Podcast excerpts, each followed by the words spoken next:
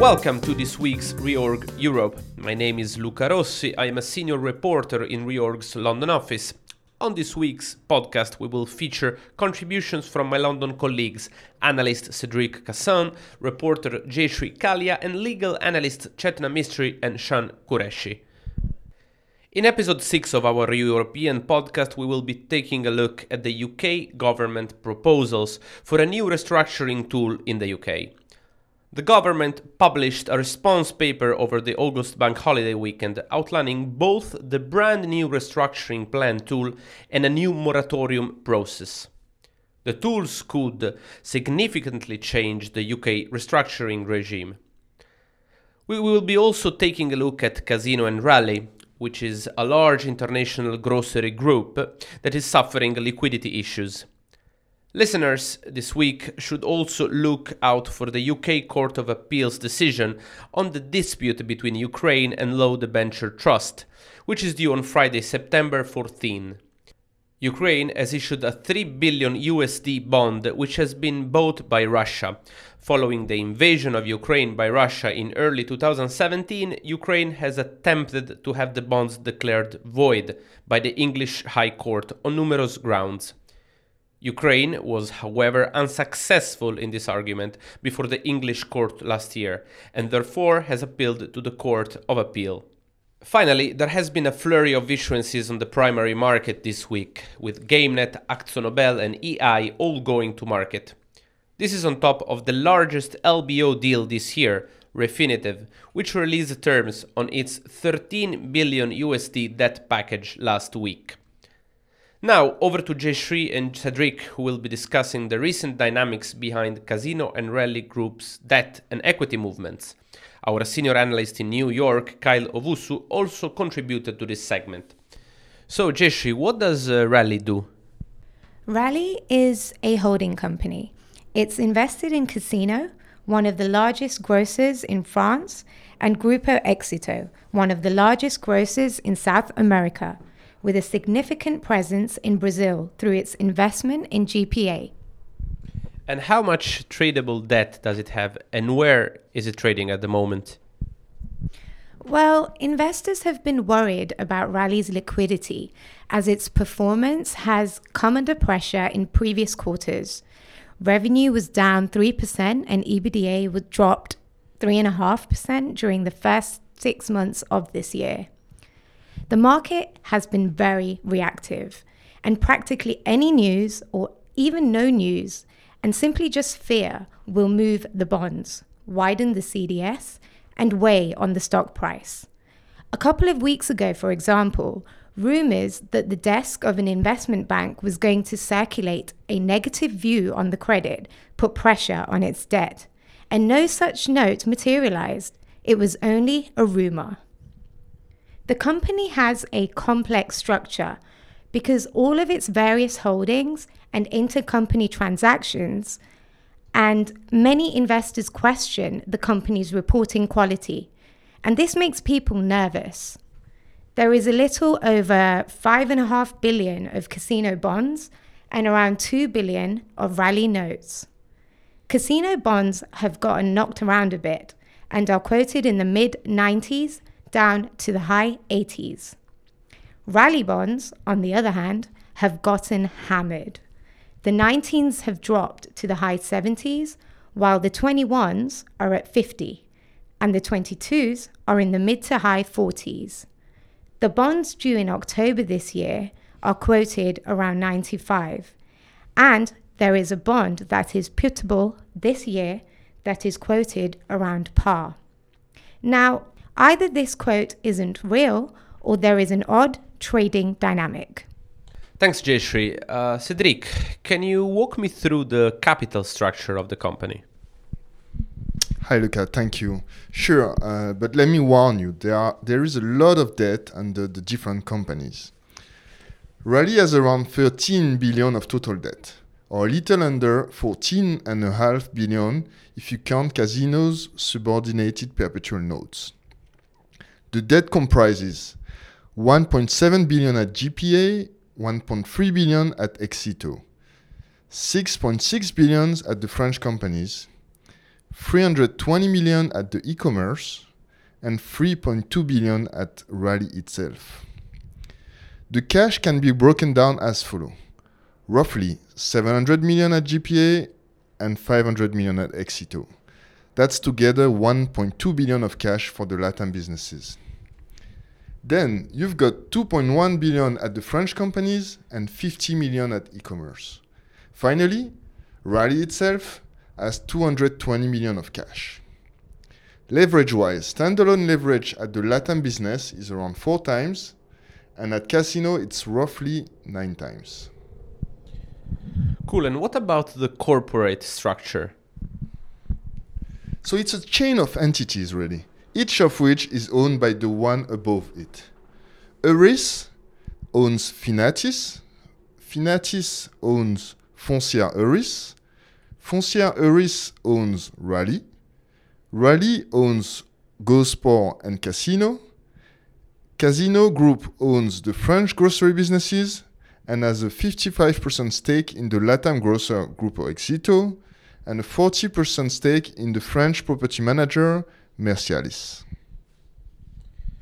Okay, so Grupo Exito is basically the link to the Latam business. Got it.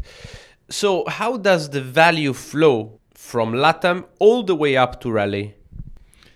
So the value flows to Wilkes Participações, which own 35% of total GPA common and preferred shares. Wilkes is owned by three US LLCs, which are owned by Segisor SAS, which is a French company. Casino and Grupo Exito each own 50% of Segisor. Grupo Exito owns its stake through a Spanish investment company called Ampere Investments. So Rallye creditors get Latam value through Casino, but Casino has a lot of debt. So are Rallye creditors behind all that? Yeah, that's, that's exactly correct. Okay. And what does liquidity look like at Casino and Rallye? So at Casino first, there is around two and a half billion of debt in, due in the next three years. Sources of cash to meet those maturities include 3.3 billion of credit lines, 2.1 billion of cash, and around 600 million of free cash flow on your annual basis. That doesn't include the LATAM cash, and that assumes that LTM performance will repeat itself. Uh, it doesn't sound so bad. Am I right? At Casino, yes. At Rallye, there is around 1.5 billion of debt due. Sources of cash include 1.7 billion of credit lines, 220 million of cash, or around 430 million of cash if you include proceeds from an announced asset sale. Okay, I see. So that's that's a little worse. But uh, 1.7 billion euros of credit lines. That's that's a lot of liquidity.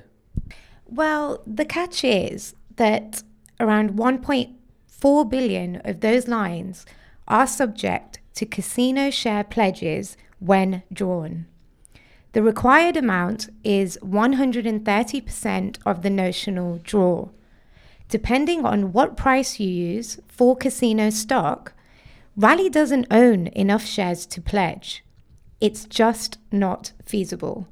And by the way, liquidity at Foncière Euris is driven by Rallye's share price, the same way Rallye's liquidity is driven by Casino's share price. As of fiscal year end 2017, 20.5 million Rallye shares were pledged to secure Foncière Euris loans. The value of that collateral has deca- declined by about 130 million euros year to date. And the price used for casino does matter. Some banks may update the share price weekly, others quarterly. I think a quarterly update would be more favorable to casino. So, talking about the company's issues with uh, reporting and their transparency, is there an issue with the reverse factoring? First of all, uh, what is reverse factoring and why does Rallye do it? Well, any business has goods ordered from suppliers and money received from customers. So when you order goods from suppliers, sometimes you have to pay upfront. Other times you can get the goods on credit and pay later. The same is true for customers. Sometimes customers will pay upfront, other times they will pay on credit. With reverse factoring, instead of the business paying the suppliers, a bank or third party will step in and say, I'll pay the supplier on behalf of the buyer. So let's say a company, on average, orders goods from a supplier and takes 90 days to pay. The third party will pay the supplier in 30 days, and the third company will pay the third party. So let's say a company, on average, orders goods from a supplier and takes 90 days to pay. The third party will pay the supplier in 30 days, and the company will pay the third party. At the end of 2017, 3.3 billion of the payables, or just under half of the company overall trade payables, had been reverse factored. Casino saying that vari- variation in reverse factoring doesn't impact its working capital because Casino pays the bank exactly at the same time he would have paid the supplier in the absence of a reverse factoring program. The company said that its reverse factoring program is a service that it provides to the suppliers to allow them to be paid back before u- the usual terms of the invoice. So, uh, Jayshree, at this point, what's the company's plan? Well, it's asset sales. Around 1.5 billion euros of non core assets, notably real estate assets, the company has said in its September presentation. Half to be completed this year and the other half next year. Around 28% of the planned 2018 sales are already done. But this week, a US asset management and research firm circulated a note saying that Casino needs to sell assets well above the current implied value in the SOTP or restructure the holdcos to resolve its problems. Now, other options could include merging Rallye with Casino or restructuring Rallye altogether. Either of these could ne- negatively impact Casino's share price, while selling retailers such as Cnova or Monoprix at high valuations, sale leasebacks, or restructuring LATAM could increase the stock price. Is there any obvious trigger? There aren't any definitive upcoming ones that I can think of, but the market is still nervous and bankers are scrambling for information, asking hedge funds about different potential triggers.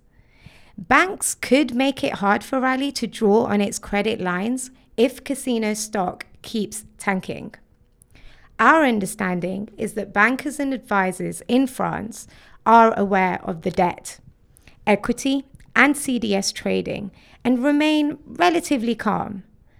But they are getting increasingly interested, though their view is that the situation wouldn't have a trigger this year, maybe only from next year.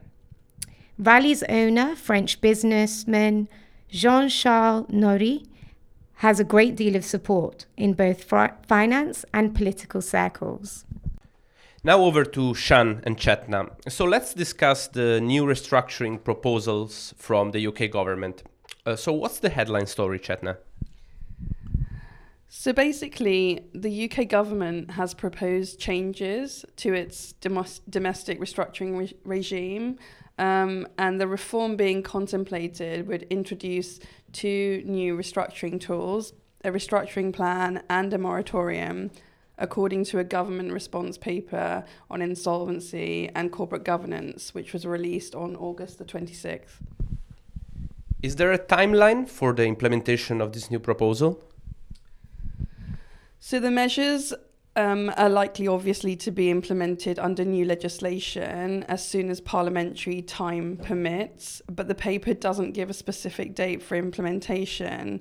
Once there is legislation in place, the updates are widely expected to have a significant effect on restructurings within the UK. Uh, so, Shan, what the new plan will look like? The new restructuring plan broadly resembles the existing English scheme of arrangement, with a plan voted on by creditor and shareholder classes needing to achieve a 75% voting threshold in favour, as well as featuring convening and sanction hearings before the English courts. So, what new features does the new plan introduce to the UK regime? So basically, the restructuring plan procedure introduces cross class ca- cramdown, a connected party test, which basically requires more than 50% of unconnected creditors in each class voting in favour, and removes the numerosity test requirement, which we currently have in the English scheme of arrangement. The proposed regime hasn't gone as far as to introduce Chapter 11 style super priority rescue financing, um, and it is unclear how the new tools, as I've mentioned, will be enacted at this point. But we think that they will be in the form of an update or a supplement to the existing Insolvency Act. In relation to the second tool, the moratorium, the procedure eligibility requirements include a company having a real prospect of rescue whilst being in financial distress. The moratorium also creates a new monitor role who, as opposed to the company's directors, will make the court application for the moratorium, which will initially last 28 days. The period can be extended up to 56 days, with any additional extension needing consent from both the majority unsecured and unsecured creditors. Right, interesting. In terms of the exit strategies from the moratorium, what can practitioners expect? It is our understanding that a typical outcome from using such a moratorium will be the company agreeing an informal restructuring with creditors entering into an insolvency process or rescue procedure, such as a CVA or liquidation proceedings. From the outset, the restructuring plan in particular is expected to be useful domestically. However, practitioners will be wary of its international use, particularly where debtors are not located in the UK or where foreign law debt is being compromised. Cool. Let's look at the restructuring plan aspect more in detail. Chetna, can you run us through the key points of uh, this new plan? Sure. So, as we've already mentioned, the plan will be broadly modelled on the UK's existing English scheme of arrangement with some important changes.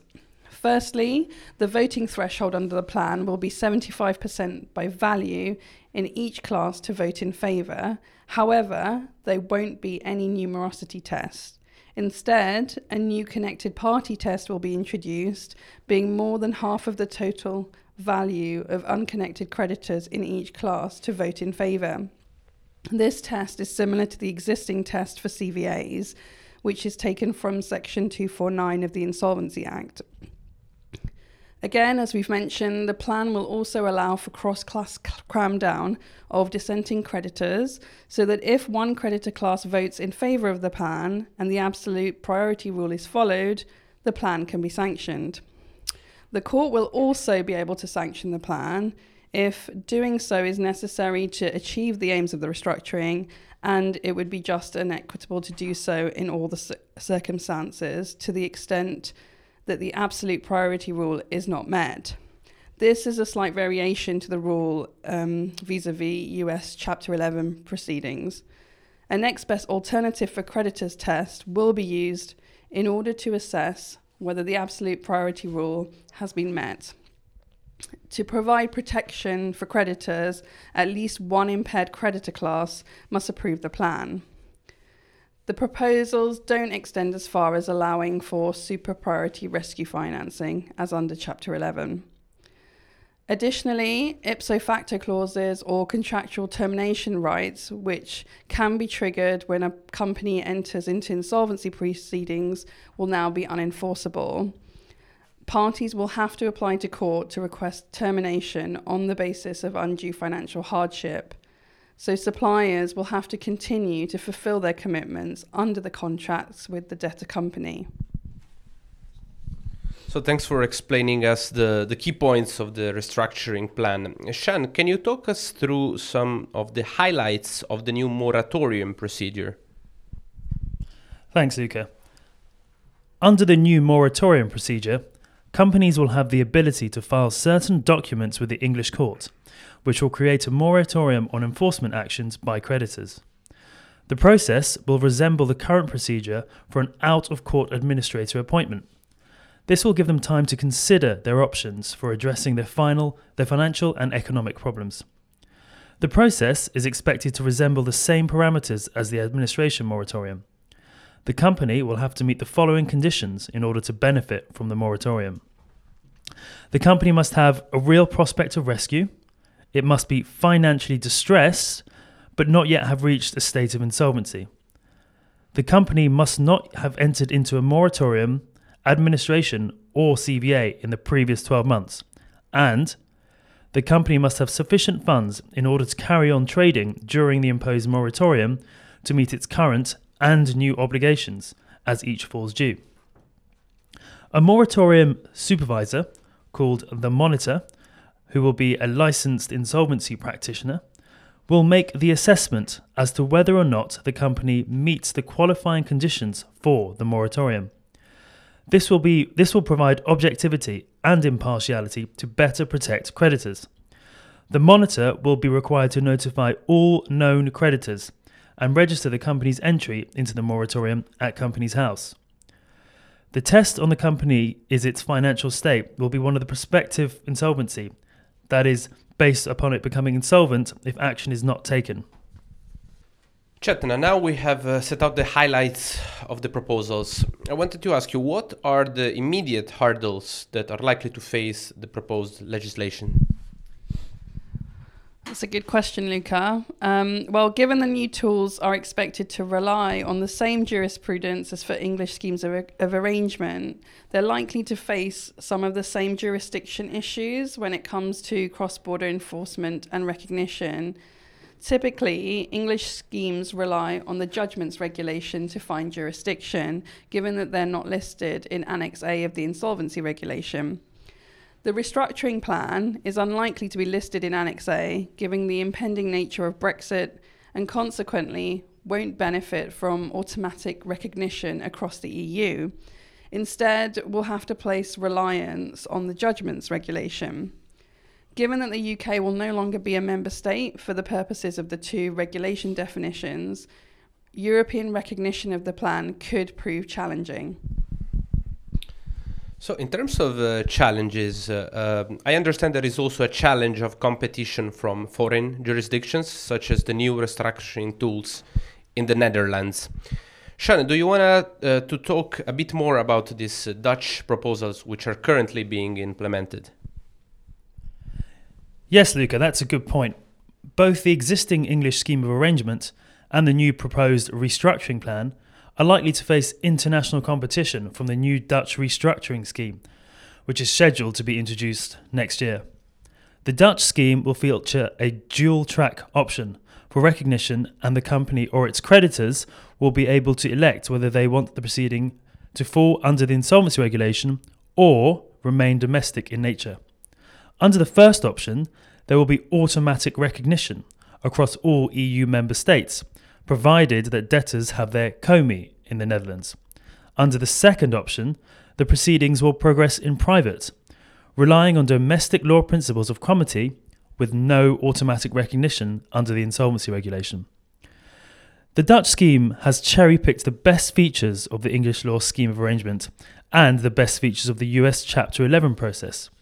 It includes a cross class cramdown, the option to implement a temporary moratorium, and the ability to release third party guarantees.